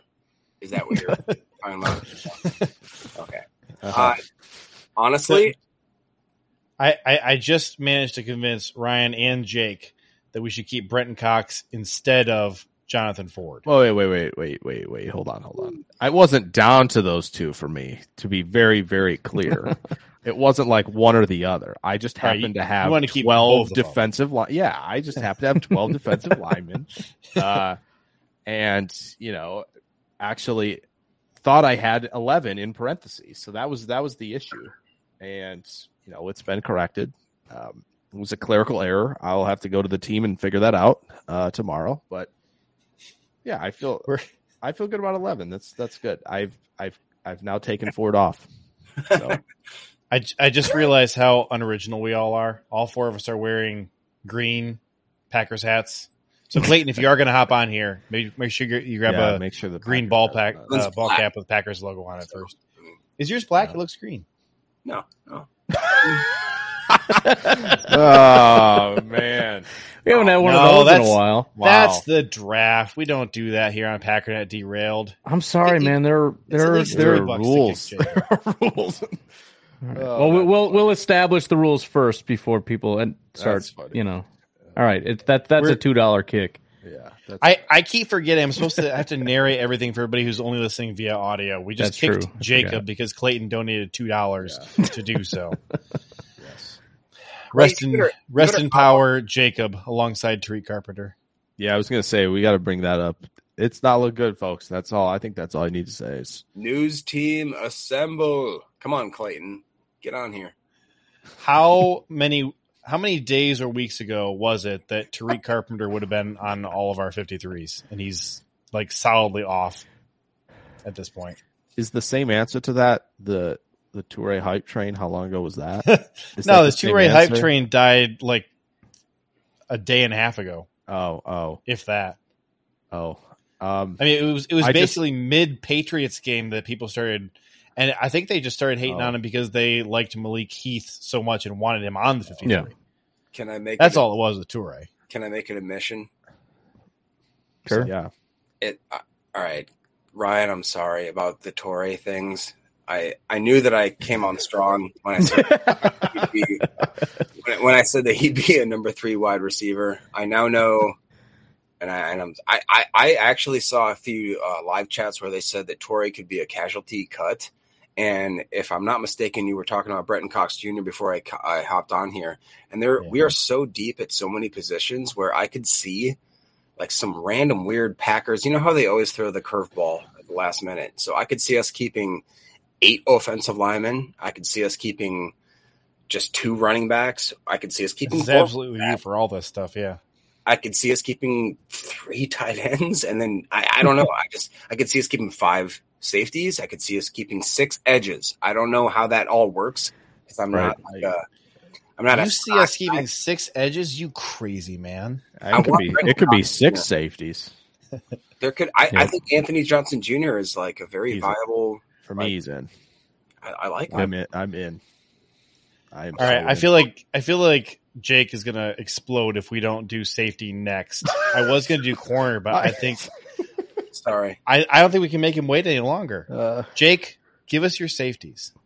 uh, yeah. My safety. All I wrote under safety is let Anthony Johnson Jr. cook. That's all I wrote. There you go. Um, no, no, no, no. So I had, uh, so obviously I had an issue. I had 54 without realizing it. So I actually have a spot open now uh, because I took Ford off. I'm probably gonna. Oh man. Well, right now on there I have. I think obviously Ford and Savage are in. Seems like Are you trying Owen- to get Clayton to join? Because trashing Rudy Ford is absolutely the way to get Clayton to come in here. Rudy Ford's getting cut. Um, He's going to be polishing a shotgun. Rudy Ford's getting cut. No. Uh, uh, I, it feels like they're probably going to take Owens. Um, Tarvarius Moore, I, I flip flop between him and Leavitt like eight million times. By the way, Anthony Johnson Jr. was one on the list. If anybody was confused about that, uh, yeah, Moore and Leavitt. I just keep flipping these two, but I might add Leavitt back because I still have a spot. I don't know if we're going to go ten offensive linemen. It just feels feels like overkill. So now I have a decision to make. Uh, Wasn't what, uh, to, what to do? wasn't Ford with the ones today with Savage? Yeah. Oh yeah, no, I was joking about Rudy. I was. I just wanted. I wanted Clayton to get on. I just. It was. but joking. that was the first time that that's happened. Like in what the last? I haven't heard his name in like a month. That's, yeah, yeah, it does feel like we haven't heard it. Which, to me, like, is no news okay news? Might be. Potentially. kind of yeah. like is it kind of like the the Patriots thing where it's just it feels like oh he's just doing his job then so there's nothing to like report on there's no splash plays but there's no like he's completely you know a shell of himself I don't know uh, I'm gonna leave the roster spot open until the end of the show I'm just gonna leave it with Tarvarius Moore as the fifth guy and then we'll we'll figure it out we I reserve the right until the end of the show to to add that 53rd guy to the roster we'll see Actually, oh no! we'll see oh, no. oh no! Oh, no, no, Oh, it's not a baseball cap, Wait but a it's a cap. It's- it works. It's too small. I can't see. oh goodness! All right. Oh my gosh, that's one of those old leather caps. Yep. Jim. Serious now. I feel like Clayton is maybe the only guy who could pull that off. Oh, Oh no! Never mind. There we go. No, it's go. oh, the G just fell off of it. That's Clayton, we're not hearing you right yeah. now. We don't got audio. He always does this now. Y'all ask so much from me, dude. I can't. You could be Goose for the day. Good show, All right. guys. Enjoyed What? Thanks. What are we doing now, JJ? I'm so lost right now. We jumped to All right, safety. I I, don't even know I if gave Jake gave five- an answer. Five safeties. No, no Leavitt. I took Leavitt off. That's probably wrong. I, you oh know, my what? goodness, that's so I reserve long. the right to add Leavitt. uh, I still have an open spot at, at this very moment. So, but that's where I'll stick for now. I, I took way too much time talking about that. I should All right, have just left it at let Johnson Jr. cook. That's all I should have said. Clayton, how how many safeties do you have? Whew, it's tough, man. It's tough. I haven't done a 53 yet, but I think Dallin Leavitt's going to make the roster, and that throws a wrench into everything, right? Um, That's crazy. I'm going to go Rudy Ford, Darnell Savage, Jonathan Owens, Dallin Leavitt. Who's going to be that fifth, right?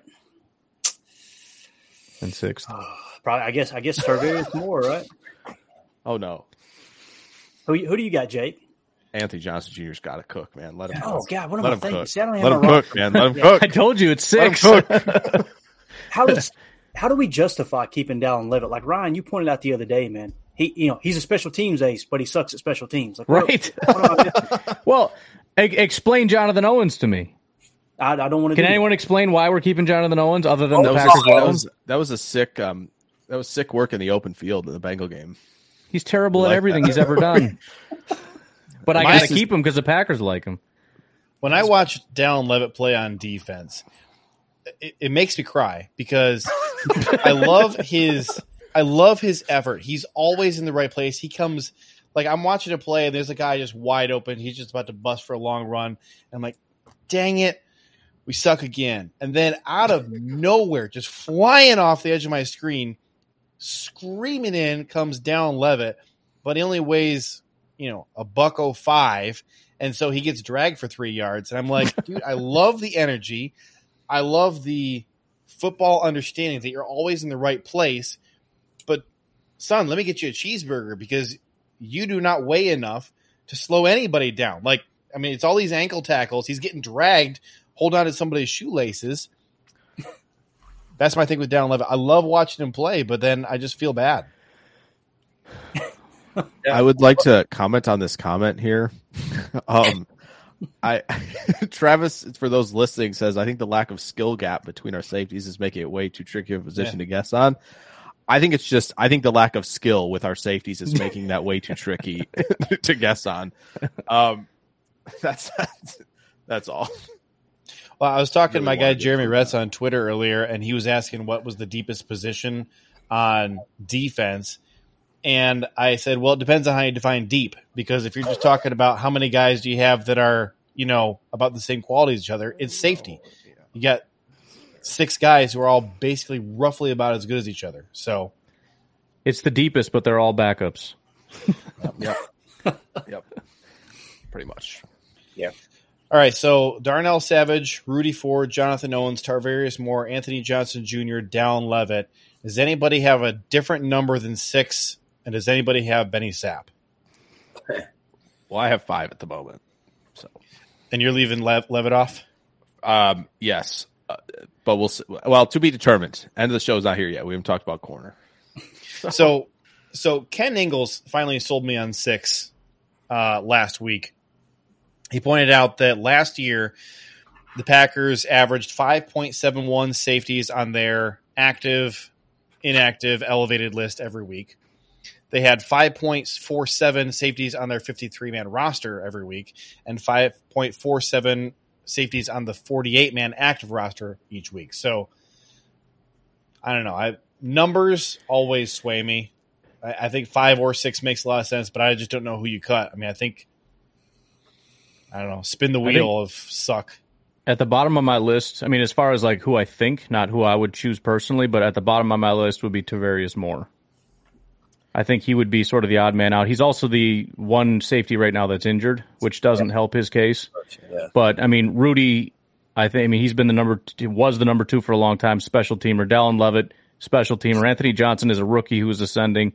Jonathan Owens is terrible, but we like his girlfriend, and the Packers Oh, love him for some reason. So and and Savage is is the sup- supposedly the clear number one for some reason. So Tarvarius is the only one that I feel like doesn't really have a home if we're going to leave somebody out. That is fair. All right. I like that. So say safety, I think, is in the book. That I'd leaves like us to just put Leavitt on. Shut up, we closed the book.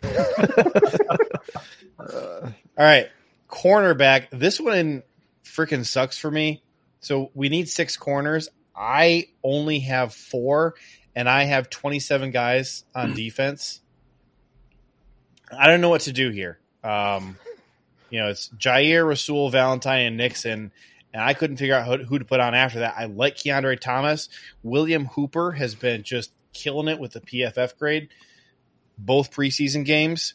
Uh, Ennis Gaines seemed like he really had a role until he got hurt, and now he's been gone for kind of a while. I guess didn't he come back today in practice? You were Yeah, telling me, yeah. Jake. Um, and then you know Shamari Jean Charles is, I think, just about played himself off the roster at this point. I think so. I just don't know where you go, you know, after your top four. So, uh, Jacob, you want to take it here? Do you have any thoughts on additional corners besides those top four? Uh, say your top four again. What you consider top four, and that's pre All right. right? With no There, so so there's this guy. He was a first round pick back in 2018. Jaire I got of Louisville. Yep, yep, yep. All right. Then you got Rasul Douglas. Gosh. You have uh, future Hall of Famer Carrington Valentine. Yeah, And but then- you said that Ballentine came back from practice. Corey Ballentine. You're talking about Ballentine, Ballentine, that that guy. Yeah, yeah, that guy. Well, I had Keyshawn Nixon. I didn't have Corey Ballentine on mine. I'm just saying, did he come back from practice? I, I think don't he's I think- think he's practicing again. Yeah. Okay. So, like, my thoughts would be who's the backup slot? Because you have Nixon is the quote unquote slot. So after that, it's like you said, Shemar Jean Charles. I don't really think he's had It's- a great camp. If, if so he's far. if he's healthy, it's got to be Ennis Gaines. But I don't. Definitely That's the point. Jaire. Yeah, well, Shut maybe. Right? I've said two words in the last ten minutes, and both times it's "shut up" to Jake. Yeah, it's Who among us hasn't told Jake to shut up? Nicest guy on the stream. There's not a lot of competition for nicest guy in the stream. I mean, you look at you Ryan and me. Well, so I'm just going to jump in because I want to give you my consternation about it. So Jaire Rasul, Valentine, and Nixon, and I had Shemar because Ennis got hurt.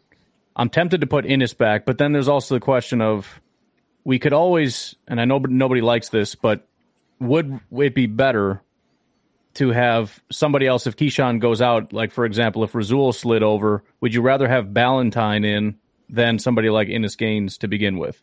So could it be instead of another backup slot, you put in another guy like Ballentine? Although I don't think he's done very much. I mean, I know he's been injured, but I, I feel like Ennis has been kind of the most impressive of the group, so I'm tempted to go that way anyways. But I, I guess that would be kind of my question. I, I don't think. I, mean, I know William Hooper's had some good games in preseason, but he's so far down the list. I don't think Right. he wins his way on. So as of right now, it would be Jaire, Rasul, Valentine, Nixon, and probably Ennis Gaines would be five for me if I had to do it right now. Which I guess I and do. that's that's still way below the average. I mean, we Right. keep we always keep six. We've kept five one time since 2010, and that was last year. We kept five, but we've had three years since 2010 where we kept seven. It's it's rough that we're talking four corners with maybe a fifth, and we're looking for six. Really, the average is six point two, so it's it's not even it's not even close, man. Uh, tweaking this is this why when, when they brought in things like Elijah. Hamilton earlier this week, I saw people asking like, "Wait, corner? What? Why aren't we bringing in a safety?" I'm like, "Dude, forget safety. We need some bodies in the cornerback room. Like, we're banged up right now." With Has Anthony with, uh, Johnson played slot snaps in the preseason? oh, here we go. I'm just asking because he definitely played there in college. So Yeah, that's that's the one thing that might ha- keep you know a guy like Gaines off if you see him as the backup slot. he has played really six six snaps in the slot. He did two in week one and four in week two. Oh, it's going up. That's out of 84. Six out of 84. Right. Right. True. I mean, I I Man, by the way, his his snaps went up like crazy in week week one to week two. Thirty three in week one, 51 in week two. That is a heck of a jump. yep. All right, y'all. I got to jump off. I'm going to bed. You guys are crazy. Roadhouse. See you later. Go back. Uh, Have a good night. Bye, Jacob. See you, bud. See when you said that six corners thing. Now I'm like tweaking the, the roster again. Uh, I'm saying I only got four corners, but like I, I- know that's wrong. I just can't figure out two more guys who I think belong on here because I don't want Corey Ballentine on here. I didn't have Valentine on. I initially had five. I put Gaines on there. Gaines seems like again, you both mentioned he's played well. Seems like a guy again that fits under the the group of guys that the Packers like and will just find a way to keep. hmm Uh, and maybe maybe William Hooper is the like surprise wrench in the in the like everyone's predictions sixth corner they add. Yeah. Anyone think that's a possibility? It's it's a possibility as much as basically anybody else is. The problem is that he's just not getting a lot of opportunities. Like he's grading out really high, but he's not playing a ton. yeah, he's out with the fours and stuff. Yeah. He's played It- 35 total snaps. He played 33 of those in week one, two in week two. So I don't know. And I'm also Like, not he great. He graded out elite in week one, but Yeah, I'm also do you do with kind of torn on just completely moving on from Shemar. You know, he's a drafted guy. It just it feels kind of weird to just be like, nah, forget that guy. Like I feel like that would be a tougher decision for Gutekunst to make than it seems to just give his job to Gaines. I don't. I, I know he hasn't played well and he's kind of an undersized guy, but just the fact that I don't know. I don't. I mean, it, it's it's kind of a big deal to just say I think we're done with him. I mean, a, as I've been tweaking things as we're going along here, and I have taken John Ford off of here, but I could certainly see myself putting him back on. But really- doing that really and, doing and only having four corners on the roster, I'm at 25 right there. So like keeping six guys in the safety room has a huge impact on the rest of the defensive roster. Yeah. But also I don't know who I would which safety I would put below Shemar. maybe Tarvarius. The, the weird thing with Tarvarius is like in week 1 he was like our safety 2 to start the game. Yeah, but I mean, I, I think they quickly shifted to Owens being that guy, like pretty heavily, and then most recently was was Ford. So I mean, they they rotate it so much, but I, I think like the the Moore thing was not as much and not recently. Yeah. Well, they got a call from Simone Biles. That's why they put Jonathan Owens up. Right. That's the only thing I could think is is blackmail or Biles or something. I don't know. Clayton, you got any? Um, maybe the entire back end of the defense. For me, man, I think the answer. I think we answered it earlier. We're just trying to go against the the grain of what the Packers usually do. I think you keep five corners. Um, I believe it was Paul Brettel saying that um, when he was on the show the other night that Ennis Gaines was, you know, basically number two in line for that nickel back. So that Yeah. makes sense. So I would go Alexander, Douglas, Nixon, Valentine, Gaines, and I would keep six safeties. Um, that puts Leavitt on the roster, which we know Rich Rich Bisaccia loves. And um, I'm not saying I agree with it, but I could kind of see it playing out that way if there if there ever was a scenario where we kind of go against what we've done in the past, you know, as far as numbers. So that's what makes the most sense to me. Um, you're still prioritizing special teams. Shemar Jean Charles has played booty, man. I mean, bad, but like, he Yeah. looks horrible. He looks bad. And I'm with you, Ryan. Like, it, of course, we'll come to the 53 man roster and it'll be, well, obviously we kept Shemar Jean Charles because he was a draft pick. Like, Right. I could see that happening too, but that's that's the way I would play it though. I go six safeties, five corners, and in a pinch, you know, one of those uh, safeties. I mean, I think we might see a little big nickel this year. You know, I think there's a chance of that. So you need that extra safety in there for that that very reason. You know, if for some reason you come across a situation where someone's trying to run heavy out of eleven personnel, you know, you it'd be nice to have an extra safety. But that's the way I see it. It, it certainly makes a lot of sense, you know. And then also we- we're trying to balance with we don't feel like it's a good safety room. Like we feel like it's you know our worst collection of players on the roster. So it's also hard to stomach the idea of playing three of them out there at once.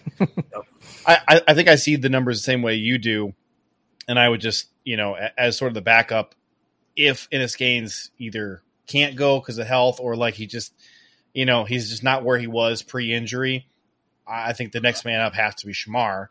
Not that anybody, any of us like it, but I feel like he Yeah. he has to be above Valentine.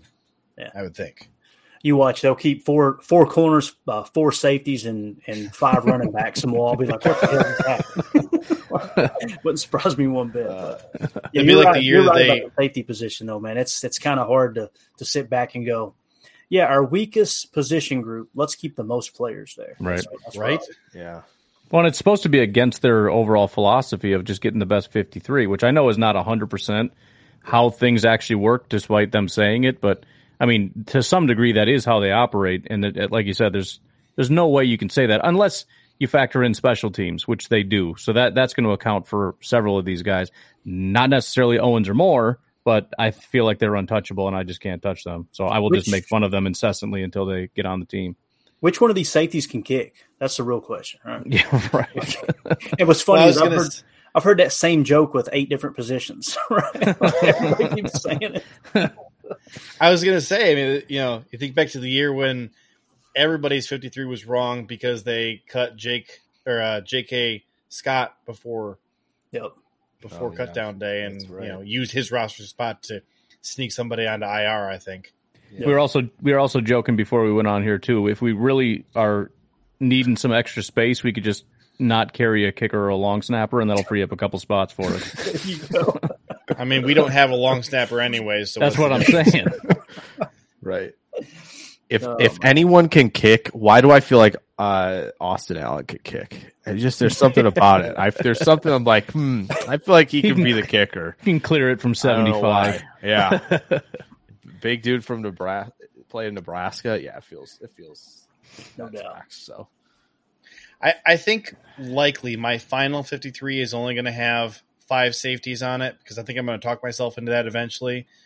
But five corners and six safeties does make the most sense as I sit here today. I just think I'm going to eventually talk myself into adding another guy onto offense, you know, just to stay more in line with what they usually do and then taking that extra spot away from a safety because I just, there's, you can't get me to take one of our six edge rushers off of this roster in favor of you know one of these crappy safeties. Like I'm sorry, I just I can't do it. You know, I mean, I already took off. I already took off John Ford and have us you know below the number of D linemen that I really think we probably should have uh, to fit six edge rushers on here. I, I I can't stomach doing six safeties, even though it makes a, just so much sense.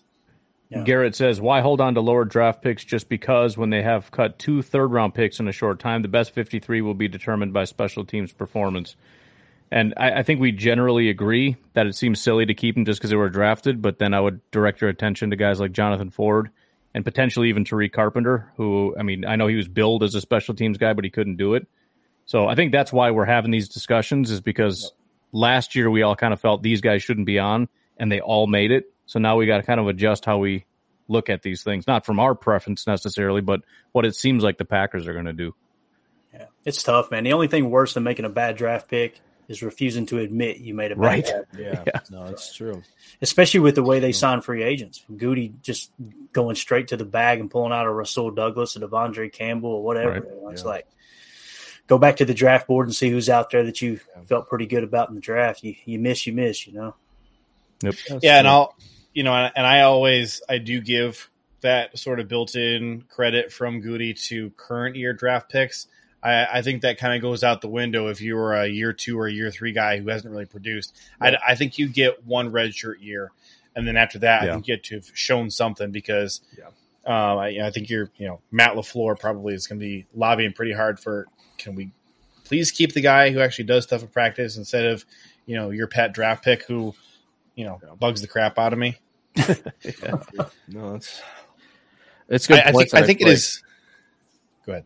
I was just gonna say, I feel like that's, I feel like that's a really uh, another good point uh, uh, added on to the selling points, JJ, that you kind of put out for Jonathan Ford. Is like it's just it really hasn't been there, other than the, like kind of the two, the two pressures he had uh, against the Bengals. So I, I, yeah, especially if added on to all the stuff we talked about with the defensive line. So it's like for a guy like you know Anthony Johnson Jr., who has been left off of some predictions. Uh, and having them take five safeties, he's not one of them. Is it just feels like that?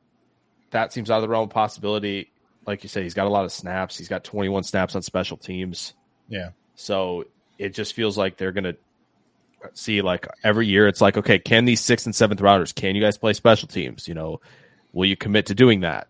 Can the UDFA's play special teams? Can you commit to doing that? And if they're like first year UDFA's, it's like, okay, well, if you can commit to it, all right, you're staying for a year, and then it's like, all Well, right, I- well, now here comes the second crop of day three guys. You know, they're going to challenge you. Can you prove that you belong year two? We So, should we should have that special teams contribution conversation now. I think looking at who has had the most opportunities on special teams um, versus the fewest, and who's done the best and worst. I think could be informative as we're trying to put this together. Henry Pearson has had the second most opportunities in the preseason this year, and he has, I think, the lowest grade out of anybody at a twenty nine point five on special teams. Um, I wonder if you should be looking at the top, JJ, if you're trying to find two more corners to put on. You got Kiondre Thomas as the number one on special teams. It's something to consider. yeah, that's true. And Keandre, you recall last preseason, the 2022 preseason, he balled out. He was kind Yeah. of he was kind of that uh, Carrington Valentine of last year. I mean, we all thought he was making the roster. Thought he he played really well, at least in the first two preseason games. I think the third one maybe you know was not quite up to that same standard, but Kiondre certainly could make a lot of sense. I mean, I, I think they probably are looking pretty frantically for another corner, and you know maybe the fact that they brought in Elijah Hamilton this week, you know, supports that a little bit. Yeah. Here's what's kind of heartbreaking: the uh, highest graded special team we we had, the 82.7, Yeah, Tyler Davis. Right. We, we miss him yet? Yeah, exactly. Well, and and Melton's fourth highest. yeah, I was seeing that. so that's that's the other thing yeah. uh, here as well. And then you have of all the safeties, Benny Sapp leading the way. Yep. So Wow. Yeah. the DB room, it, yeah, it could get very interesting at the end of this at the end of this roster. Yeah, week week three will be kind of interesting to see some of the snap counts and like who's getting opportunities where, especially safety, because that heavy rotation of who's getting the the starting reps and everything. So yeah, we'll have to keep a close eye on that. Yeah, definitely. Well, and you know, I hate to circle all the way back to wide receiver again, but you just pointed out Bo Melton, you know, being the fourth highest graded special teamer. We were talking up a storm about Malik Heath. He has a below average special teams grade. He only played seven total snaps on special teams. Didn't grade out well on them. I mean, you, you're talking about wide receiver six. Look, sure, it's nice Yeah. that you can run block real well and you can go be a dog, but you're not going to play special teams as wide receiver six if like blocking and being a dog is your thing. I don't see it, man. Now I'm just getting depressed. Cut down day is the worst I day. didn't, I didn't, I didn't really like that. Yeah, what? That last bit there. It's so true, Take though. that You know what? back. Look, I had to do something to make hurts. you guys all hate me That again before uh, we got off. Uh, that one, that one's hurt deep. That that was a deep cut right there. I did not, I did not like that one bit. Um, but but it's fair, unfortunately. And and to, just to be do it. fair, to kind of be biased in the other direction, he basically had a 60 PFF grade. Right? It was what was it like 59.7 or something? Three, yeah, point three. I mean, it's it's basically average, and he hasn't had a lot of opportunities. So, I mean, the opportunities thing is probably the biggest negative. But if they kind of push him in that direction because of what he's done, then I I feel relatively okay with it. It's not I mean, like anyone's also- blowing the doors off here as far as special teams grades. It's point one higher than Wicks. It's like point nine lower than Toure. Yeah, I was going to say So, we were like, they're all talking kind of in Toure, and he's basically in the same spot, and he's played two more say- snaps on special teams. Yeah, the, the highest wide receiver. You got Grant uh, Bo Melton fourth. The next wide receiver that actually contributes is Grant DuBose 29th. Then you got Samori Toure there. So yeah, I mean the, the wide receivers. Th- There's not going to be a group of wide receivers where any of them further down the list are are really doing a great job contributing. At least as it stands right now. Does Well- Shemar does Shemar Jean Charles do anything good? A 32.5? He's catching No. strays the entire way here. Yeah, that's you brutal when when you're fighting for a job and you're like a pitiful special teamer. It's same same for I'm Tariq sure. for that matter. But you know, looking at uh, last year, He's the host. I can't do it. Wow, yeah, he get. Oh man, wow, I'll, I'll, um, well, we'll figure something out. Jacob, wow. I thought he was going to bed. That was that's funny. Yeah. not What only happened- what is happened he uh, getting off our call to quote unquote go to bed, he's donating money went to to- try and kick me off the try to kick the podcast? host off? Wow. You snake. All right, looking at special teams. Wow. Oh, that's I have to honor it. I'm That was sorry. Did tough. That was tough. That was tough. My He own still did it. Wow. Kick the host. Dang it! Jeez. Says he made pasta. Yeah, that's definitely that's bad. And Jacob, notice how I waited until he was starting into his very serious thing before I did it. So you. I, You guys I just feel don't though want to I, hear what I have to sp- say about special teams last year. I was Look, I was I- fully in lock. Honestly, I was like kind of like taken aback. I was kind of surprised for a second that like wait, what happened? stream just died. I was I'm- might have to uh, say it as fast as I can here. So 2022 special teams. We bring in Rich Bisaccia. There's like no contributions from wide receivers. The wide receiver with the most opportunity on special teams was Amari Rodgers with 85. And you got to go quite a ways down the list. I'm into the 40s. All right, the 41st most snaps on special teams to any player was Juwann Winfree, 22 snaps on special teams. Uh, Rich Bisaccia was not playing wide receivers on special teams at all last year. So maybe we're looking at this the wrong way. Maybe wide receiver six or wide receiver five, however many they keep, maybe that dude is not going to be a special teams contributor for um, Rich Bisaccia. I mean, he's he's got a bunch of safeties, bunch of tight Yeah. ends, and a bunch of you know kicker or uh, cor- corners and linebackers on special teams last year. DBs. So you're telling me there's a chance Malik Heath makes the roster? Haven't had a wide receiver ace since Jeff Janis. That guy was a legend.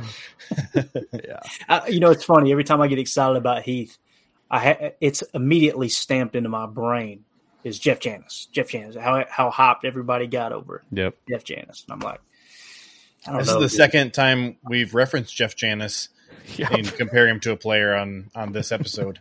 I'm sure he'll pop up like a like a genie out of a bottle and play for the Jets this year. He'll just come out of nowhere. and oh my gosh, is he still in the league? Do we know? Does he play? Does he play for anybody? Is he alive? Oh, he's he's got a. I think he owns like a like a mechanic shop or something. I think. Pretty sure. Might be. Um, all right. Tawas, That's back- Michigan, I think is where he's from. This is this is Packernet derailed at its finest right here. Jeff Janis into the into the web to look uh, for him. Let's Uh, wrap this up here. We got our our specialists. All right, kicker. Is it Anders or is it? Are they bringing somebody in? Does Anders. anybody think it's not Anders?